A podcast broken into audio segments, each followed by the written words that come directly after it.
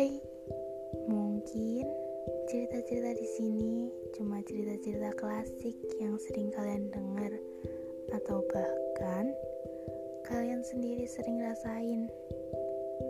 Tapi mungkin aku di sini bisa berbagi ceritaku menurut sudut pandangku, dan semoga kalian juga enak dengerinnya.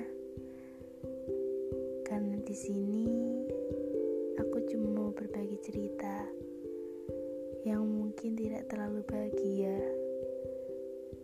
juga nggak terlalu sedih. Tapi semoga kalian seneng ya. Hehe.